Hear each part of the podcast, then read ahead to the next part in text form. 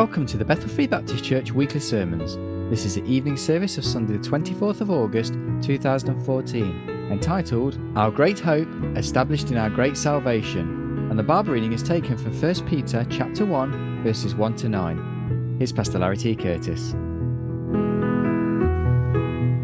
We're going to read to start with the first nine verses. We'll be looking a bit further at that as we look through the passage uh, this evening.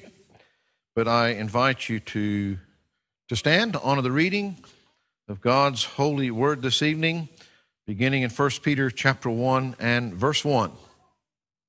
Peter, an apostle of Jesus Christ, to the strangers scattered throughout Pontus, Galatia, Cappadocia, Asia, and Bithynia, elect according to the foreknowledge of God the Father, through sanctification of the Spirit, unto obedience and sprinkling of the blood of Jesus Christ Grace unto you and peace be multiplied.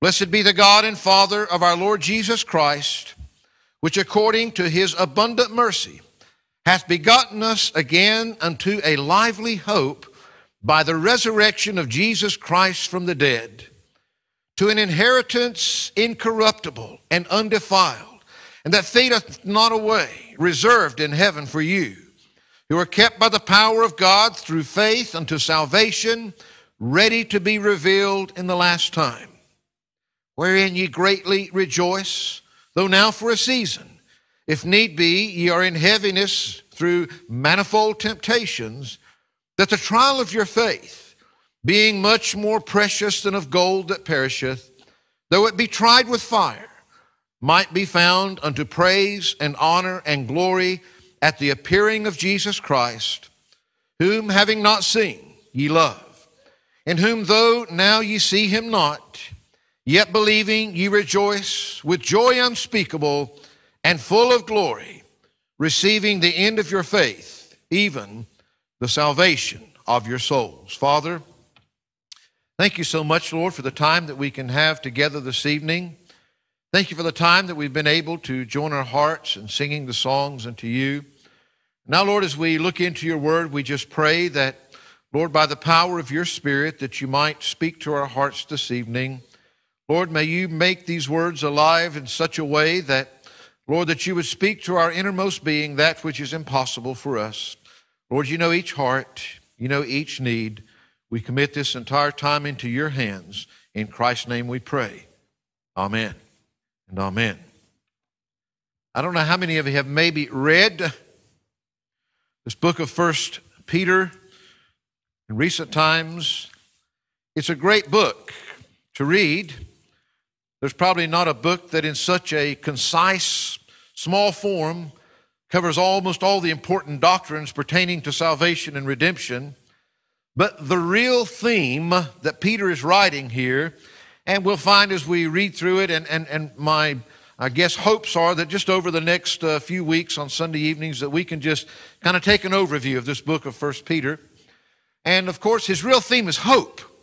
A great hope that we have amidst the suffering, amidst the trials, amidst the struggles, amidst all the problems that are going on, that is children of God. And of course, he's writing here. And again, we'll see as we write through that, yes, we find as he's addressed here in the beginning, he is writing to those scattered Jews that have been under great persecution and have been scattered everywhere, but he also includes the Gentiles in this as well. And we find that as he goes through, he gives us a real basis for the hope that we have. Now, hopefully, over the next few weeks, we want to look at just a few things. First of all, our great hope that is established in our great salvation. If we have any hope this evening, that's where it's got to be established. It's established in the fact that we've been redeemed, that we belong to God through the Lord Jesus Christ. Secondly, that our hope is exemplified in our lives before others. If we're truly born again, if we're truly saved, even though that the trials may be coming, even though that it may be discouraging, as Christians, we ought to handle those things differently than the world. And so, first of all, we need to be established in our salvation. And then, secondly, that hope needs to be exemplified to others that are around us. Thirdly, we'll see that our hope is essential in the midst of suffering. if when we get to going through many of those trials, if we get to struggling and it feels like that everything is coming in on us, you know, hope is what keeps us going. You know, you can ask anybody in life, even non Christians have, have, have got enough spiritual insight to understand that they need hope. Well, our hope is essential. Our hope in Jesus Christ, our hope that is found not in the things of this world, but is in Him. And then, fourthly, we find that as he gets into the, to the last part of this letter, that our hope is entrenched in our Savior's return. We're looking for that blessed hope when He is going to return, and we believe. Yes, things may be hard, but we're listening for the trumpet sound. We know that He's coming soon. So as we begin to look this evening, I want us to, to think on this, this, this first thought for just a little while. And I really just want to kind of skim over these things. I want you to realize and understand that we do have a great hope. Amidst all the suffering, amidst everything that may go on, we have a great hope. And that great hope must be established in our great salvation. We find that, first of all, here as he uh, begins in this passage, that uh, uh, the verses that we have just read here, he really is making that very, very clear. Notice he talks there in verse 3, just after the first two verses are just his, his greeting, his salutation to them. And he says, Blessed be. And notice he includes all of God and his fullness and his uh, triunity here in our salvation. Blessed be the God and Father of our Lord Jesus Christ who according to his abundant mercy hath begotten us again unto a lively hope by the resurrection of Jesus Christ from the dead, to an inheritance incorruptible and undefiled, that fadeth not away, reserved in heaven for you. Our hope is something that is beyond this, but notice here that that hope that which is beyond this, that which this world can't touch, that that this world cannot take away, that it all comes when it's established in that great salvation, that lively hope that we have by the resurrection of Jesus Christ from the dead. He goes on in, the, in verse 5 says, Who are kept by the power of God through faith unto salvation, ready to be revealed in the last time. There is nothing. You see, first of all, we see here that, first of all, he's talking about the confidence of our hope. And the confidence of our hope is in salvation. And he tells us in these verses here that that confidence of our hope is there because we are preserved by the power of God. It doesn't matter what's coming. We are kept by the power of God through faith unto salvation, ready to be revealed in the last time. Folks, there is nothing in the world that should give us greater hope than that. When we put our faith and trust in Jesus Christ, yes, that's the beginning of our hope, if you would. But what he's talking about here is our future hope. We are preserved for something that is beyond this world, for something that this world can't take away. It doesn't matter if our problems are financial, if they're spiritual, if they're physical, whatever they are, there's something we have an inheritance beyond this world that this world cannot take from us. So we're preserved by the power of God. We're preserved until that day that He comes for us. That is our future hope.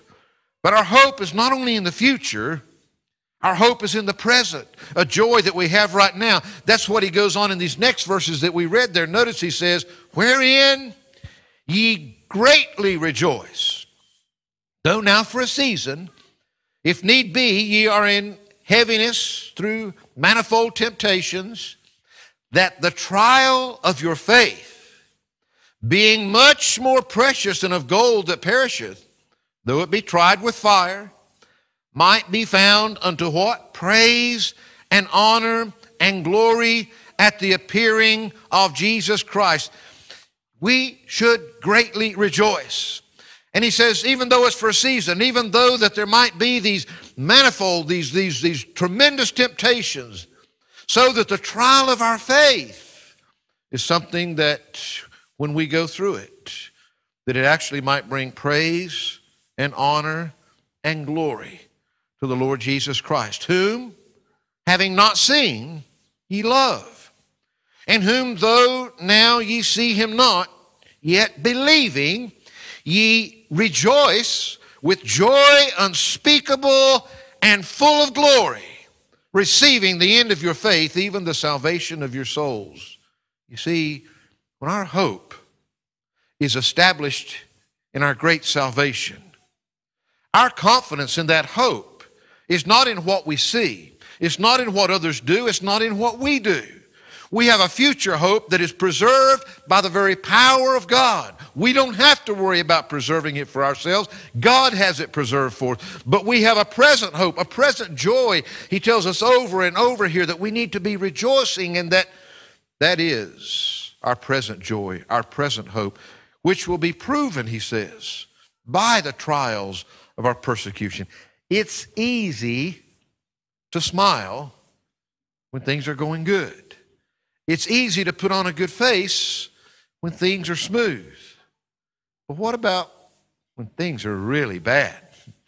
What about when you really just don't know where to turn? I mean, we all have days like that. And sometimes those days stretch into weeks and they stretch, stretch into months. But what Peter is trying to write to these that have been under great persecution is that you have a great hope. And that hope is established in the Lord Jesus Christ. It's established in your salvation. That confidence that you have in that hope is preserved by the power of God and is proven by the very trials of persecution. I don't want to get into the whole doctrinal issue, but one of the things, one of the terms that is often used when speaking in theology is the preservation of the saints. Now, most Orthodox Christians that believe anything close to being close to the Bible believe in the preservation of the saints. They just believe in it different. Some believe that the saints have got to hang on and, and hold on to be preserved unto the end. But we know that we're preserved into the end because of God. You see, it's not because that we're hanging on in the midst of these trials that we're going to be saved. It's because that we are saved. The great salvation that we have is in the hope because our future hope is preserved by the power of God. But our present hope, our present joy is proven by the very trials and persecutions many times. And I know that I could stand here and I could tell you many stories this evening, and you could know many of your own. Where that so many times, whether it's in your life or oftentimes it's looking at someone else that you that you really care about. And somebody that, that you know. Nobody's perfect, but you see them genuinely trying to live their lives for God, trying to do what's right, trying to do the things that they're supposed to do as a Christian, and yet you see these really bad things that come into their lives sometimes. Why did that person get cancer? Why did that person have that horrible accident? Why did this happen? Why did that happen? And many times we can never, ever answer those questions. But you see, it's when we go through many of those trials, how that we handle them. I've said many times, you know, as a young man, you know, I was I was only, you know, 30 years old when I lost my dad. And of course, you know, I used to look many times. My dad wasn't perfect, but he loved God and he loved his family.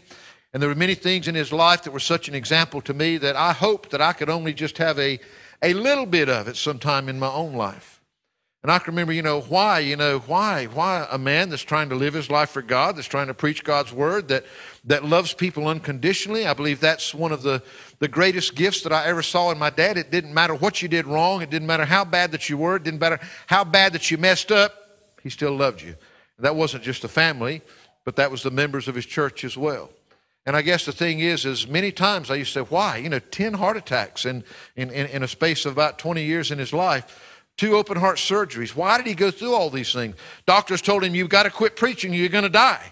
He said, I got to keep preaching to live. Amen. And I believe with all my heart that's what kept him going was because he still had that desire.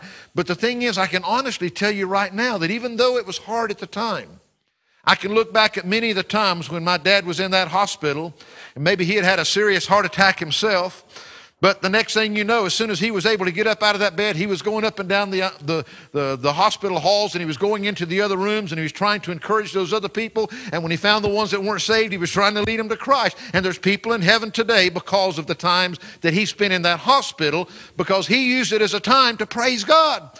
People couldn't understand a lot of times. You know, how can he be so happy? How can he have such a smile on his face? He was praising God. I shared with you some time back one of my dear, dear friends that uh, is no longer in this world. We worked together. Uh, his wife died of cancer. There are many things, but I can still remember to this day when so many were looking and they were thinking, you know, I mean, you know, she's, I mean, you know, she's only, you know, in her 30s. You know, she's maybe her early 40s. She's, you know, she's got this horrible disease. She's got a, she's got a family and everything. Why? You know, and, and, and you couldn't be around this woman without knowing that she loved God.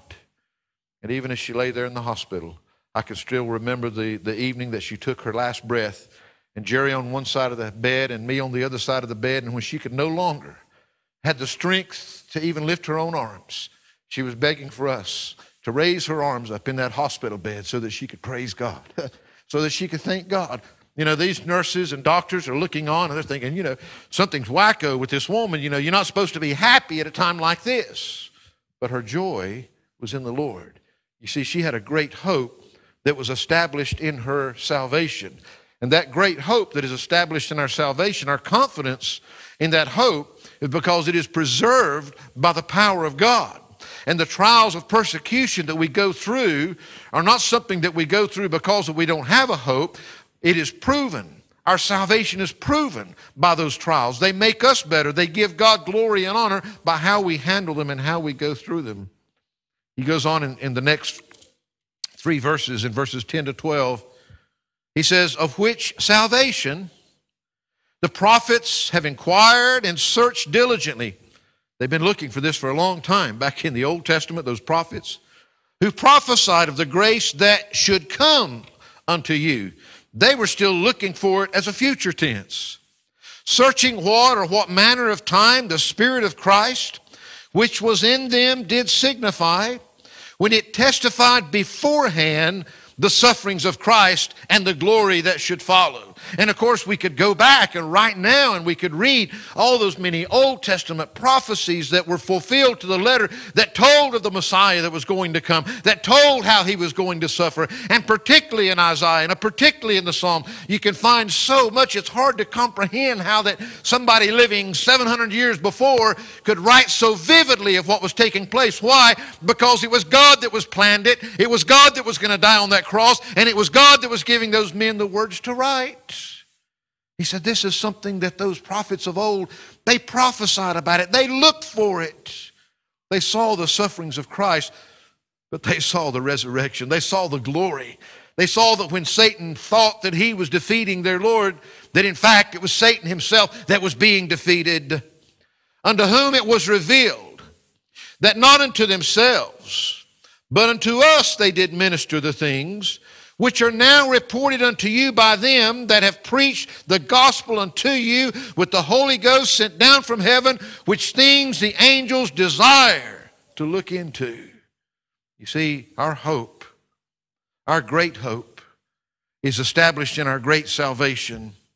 And the confidence of that hope comes because that salvation is preserved by the power of God. Our hope is in His hands is proven by the trials, the persecutions that we go through. And we should have a joy that is unspeakable because our joy is not based upon the things of this world. It was prophesied by the prophets of old, and it was fulfilled in Jesus Christ. You see, our hope in the future, we have a future hope, but we have a present joy, a present hope, because it was provided for in the past the past provision. Yes, the prophets prophesied of it in old, but Jesus came and fulfilled it in himself. So, first of all, our hope is established in our great salvation because of the confidence of our hope in our salvation, but secondly, because of the consequences of our hope, our sanctification. You see, if we're truly established in this great salvation, not only should it do something inwardly, which is what he's talking about here, all these outside things shouldn't take away the joy that is ours within because of the great salvation that we have that God planned for us, that God performed for us, that God preserved for us. But we find that there should be some consequences of that hope. It not only should it be from within, it should be seen outwardly. Our sanctification Notice what he says, first of all, here in verses 13 to 16. He says, Wherefore, gird up the loins of your mind. You better protect your mind. Be sober. There it is again. And hope to the end for the grace that is to be brought unto you at the revelation of Jesus Christ. As obedient children, not fashioning yourselves according to the former lust in your ignorance. But as he which hath called you is holy, so be ye holy in all manner of conversation, because it is written, Be ye holy, for I am holy. There's an awful lot of teaching and an awful lot of stuff that goes around that really doesn't like this kind of thing about us needing to live sanctified lives, for us to be holy as he was holy. Folks, we don't have to live according to the law. We don't have to live according to anything in order our salvation. It is in the Lord Jesus Christ. That's where that is based. That's where it's preserved. That's where it will always be. Our fruit, our living holy as He is holy. It's not so that we can weigh up the scales one day when we get there. It's not so that God will love us more now. It's because of what happened on the inside is going to be shown on the outside. An orange tree bears oranges, an apple tree bears apples. What should a Christian bear? Christ likeness. Someone that claims to be like Christ. That's what should be seen. And so he's showing us here that the consequences of this hope that we have should be evidenced in our fruit. It should be evidenced in our lives. People should be able to, to see it in it, not because we suddenly become perfect, not because we're trying to work ourselves to heaven, not because we're trying to live some kind of a legalistic life that we can somehow be a better Christian than that person because we do this and we do this, but we don't do that and we don't do that. We do it because of what's within. It should be evidence. It should be natural. If Christ is truly living in our lives, if we are like Him, then that's the kind of fruit that should be born and be seen in our lives. Notice what He says in verse 17. He says, And if ye call on the Father, who without respect of persons judgeth according to every man's work, pass the time of your sojourning here in fear. For as much as ye know that ye were not redeemed with corruptible things as silver and gold from your vain conversations received by tradition from your fathers, you weren't saved because of what you did or what you didn't do. You weren't saved because of what those that have gone before you, your forefathers, have done.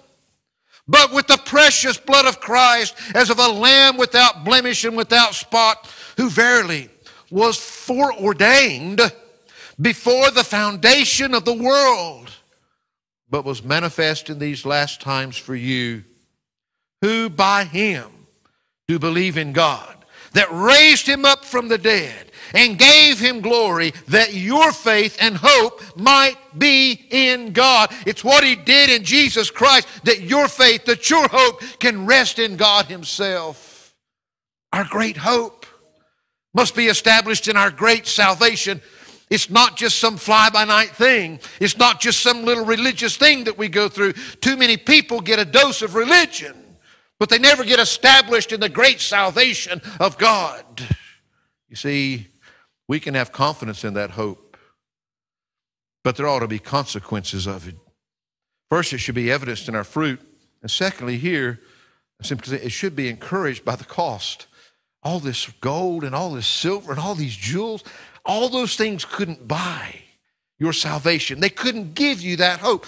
It was purchased with the precious blood of Jesus Christ Himself. Jesus Christ died on the cross. Jesus Christ allowed Himself to be humiliated. He died that suffering death. He went through the, the shame before the world.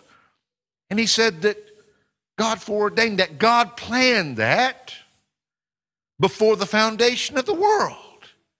That's hard for us to get our mind right. God saw you before He ever created anything in this world. And He knew that you would fail, just like that I would. He knew that you would sin, just like that I would. And He already had it planned.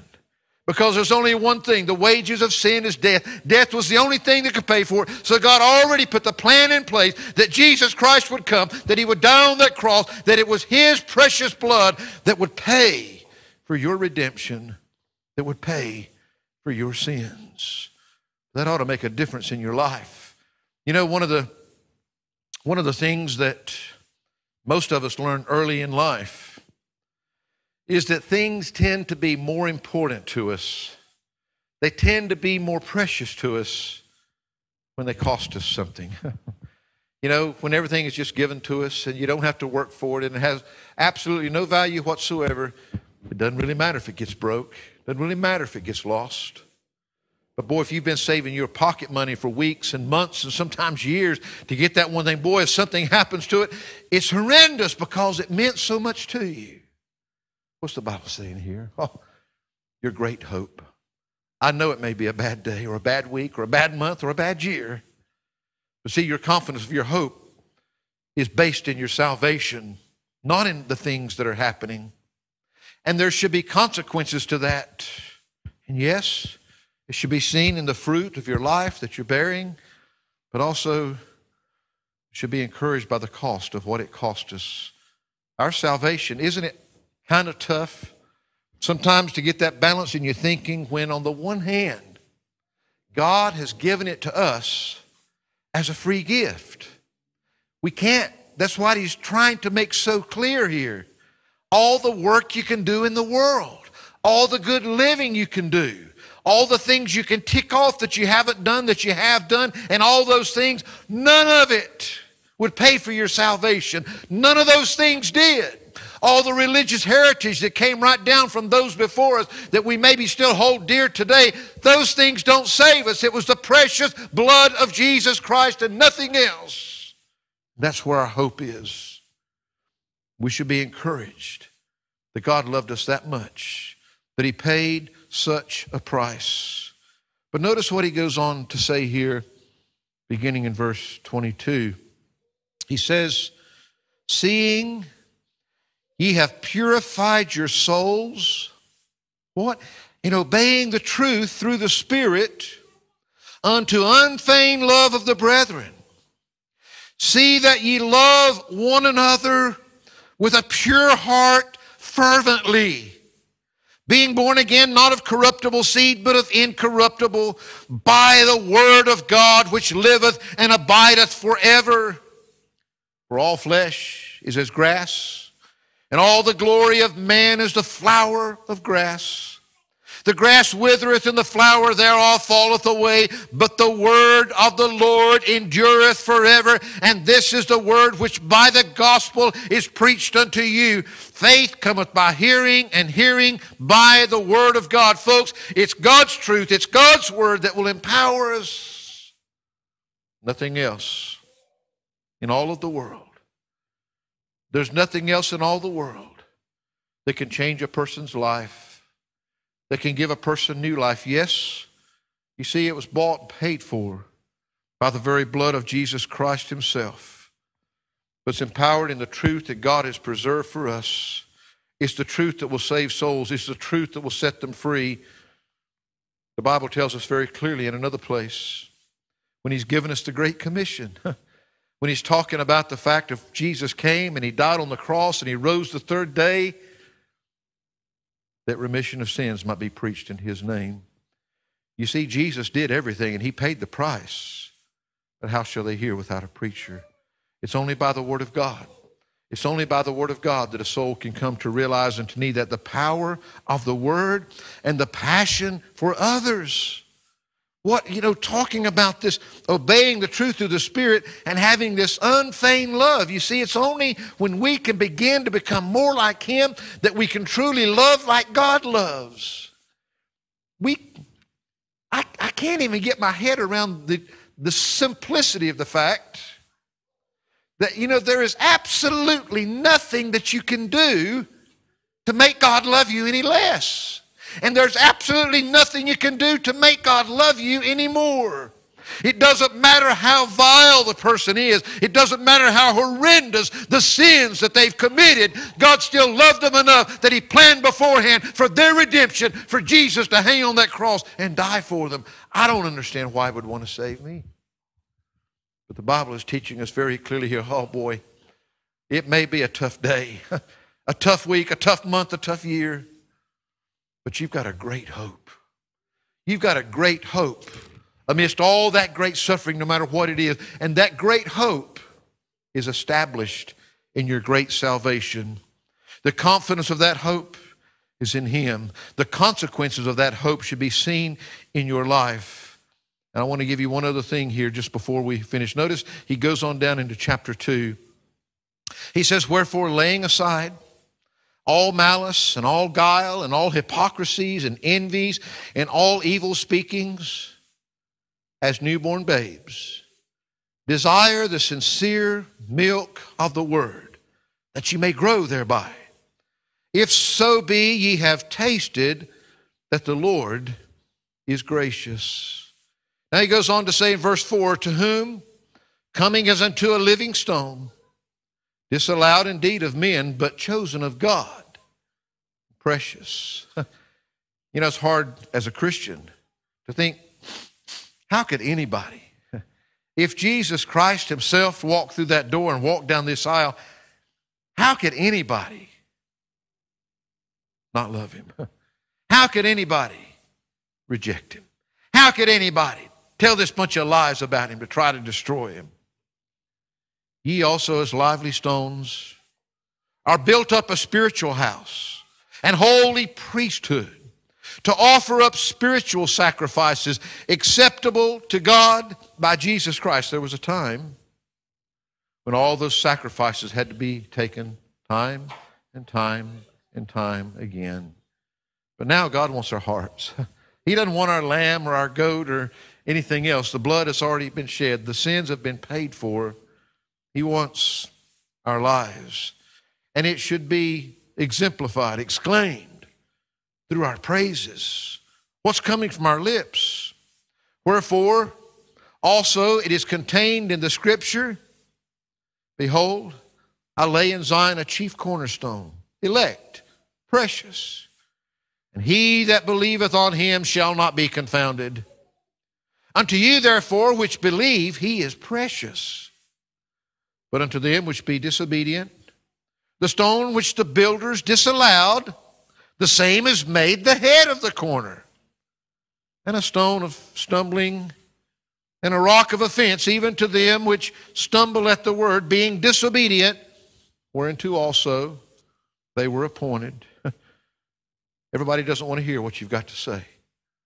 Everybody does not want to hear about Jesus Christ. They rejected him and they still reject him today. He says, But you're a chosen generation. We're a chosen generation. God chose you. Preached it, I don't know, been a year or two back now, I guess. God chose you to be where you are right now in this time. We can look around and say, Boy, if I'd only lived in that time, or if I'd only lived in that time. God chose you to be where you are right now at this appointed time. You are a chosen generation, a royal priesthood, and holy nation, a peculiar people, that ye should show forth the praises of him who hath called you out of darkness and into his marvelous light, which in times past were not a people, but are now the people of God, which had not obtained mercy, but now have obtained mercy.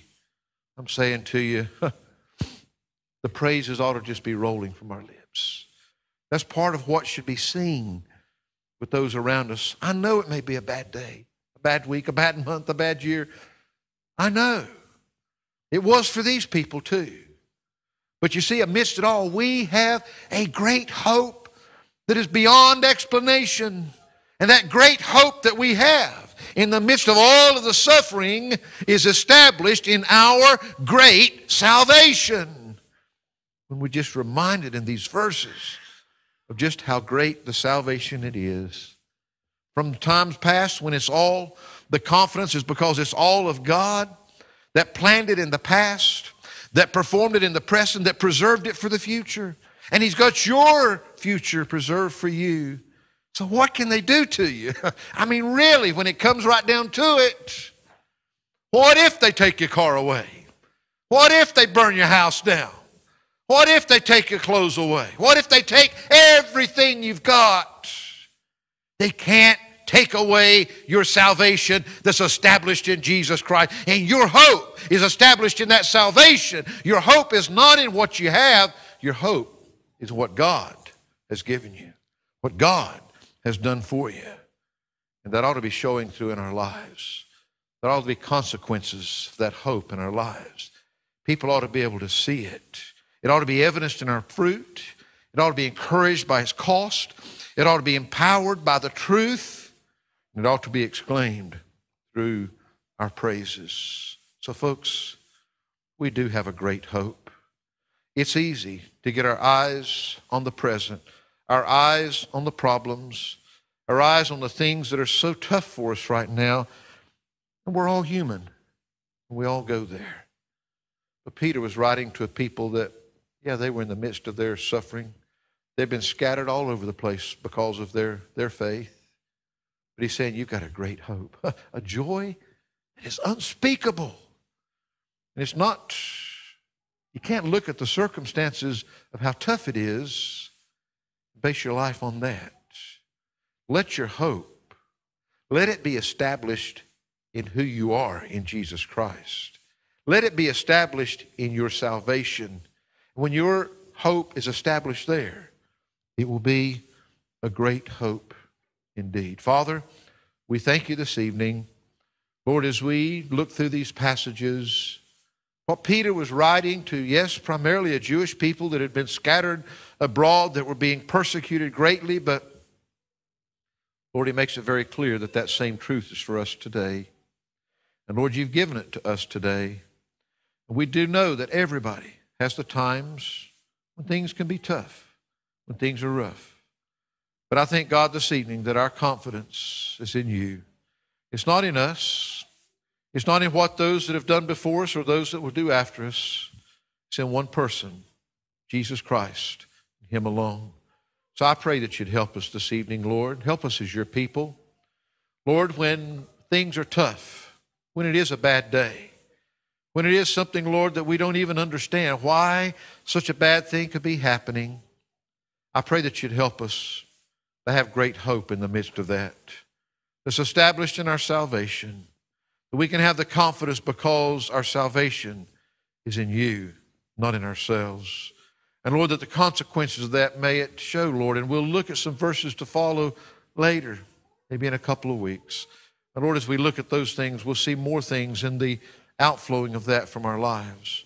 But I pray, Lord, that you would help us, first of all, to be established in that salvation, that our hope is in that, both in what you have done for us, for that change that's taken place in our lives and how it affects us, that sanctification, that being set apart. We are a peculiar people. We are a generation of people that you have set for this time to be here, to be your representatives on this earth. So we thank you for that. In Christ's name we pray. Amen. Amen.